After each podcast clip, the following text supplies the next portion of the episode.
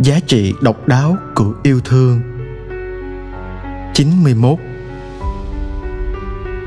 người ta có thể phát triển một số nhân đức trông có vẻ như các giá trị luân lý, dũng cảm, điềm tĩnh, chịu khó và những đức tính tương tự. Nhưng nếu các hành động của các nhân đức luân lý khác nhau phải được định hướng đúng đắn, thì người ta cũng cần quan tâm đến mức độ mà chúng thúc đẩy sự mở ra và liên kết với những người khác. Đức ái mà thiên chúa ban cho sẽ làm cho điều đó có thể. Không có đức ái, có lẽ chúng ta chỉ có được những nhân đức mặt ngoài thôi. Không có khả năng nâng đỡ đời sống chung. Vì thế, thánh thomas aquino đã dẫn lời thánh augustino để nói rằng sự điều độ của một người tham ăn thì không phải là nhân đức. Về phần ngài, thánh bonaventura giải thích rằng các nhân đức khác, nếu không có đức ái, thì rõ ràng không chu toàn các giới răng, theo cách mà thiên chúa muốn chúng ta được chu toàn. 92 Tầm vóc đời sống thiêng liêng của một người được đo lường bằng tình yêu, cuối cùng đó vẫn là tiêu chuẩn để quyết định dứt khoát xem một đời sống con người có hay không có giá trị.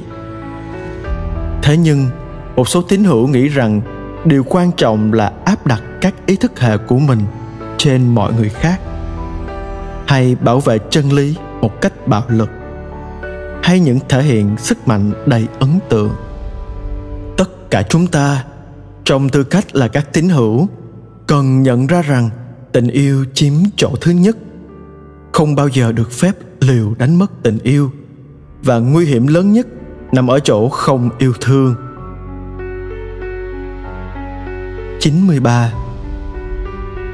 Thánh Thomas Aquino tìm cách mô tả tình yêu được ân sủng của Thiên Chúa làm cho có thể là một vận động hướng ra về phía người khác. Nhờ đó, chúng ta xem người được ta yêu cách nào đó như hợp nhất với chúng ta. Tấm lòng của chúng ta dành cho người khác, làm cho chúng ta có thể tự nguyện ước muốn tìm kiếm điều tốt lành cho họ. Rốt cục đó là ý tưởng đằng sau từ bác ái. Những người được yêu mến thì đắt giá đối với tôi. Họ được xem là có giá trị lớn lao. Và tình yêu trong đó người này trở thành sự vui lòng đối với tôi chính là lý do tại sao tôi trao ban một cái gì đó cho người ấy cách nhưng không 94 Như vậy, tình yêu không chỉ là một loạt những hành động thi ân. Những hành động ấy có nguồn gốc ở một sự kết hợp ngày càng được định hướng về người khác.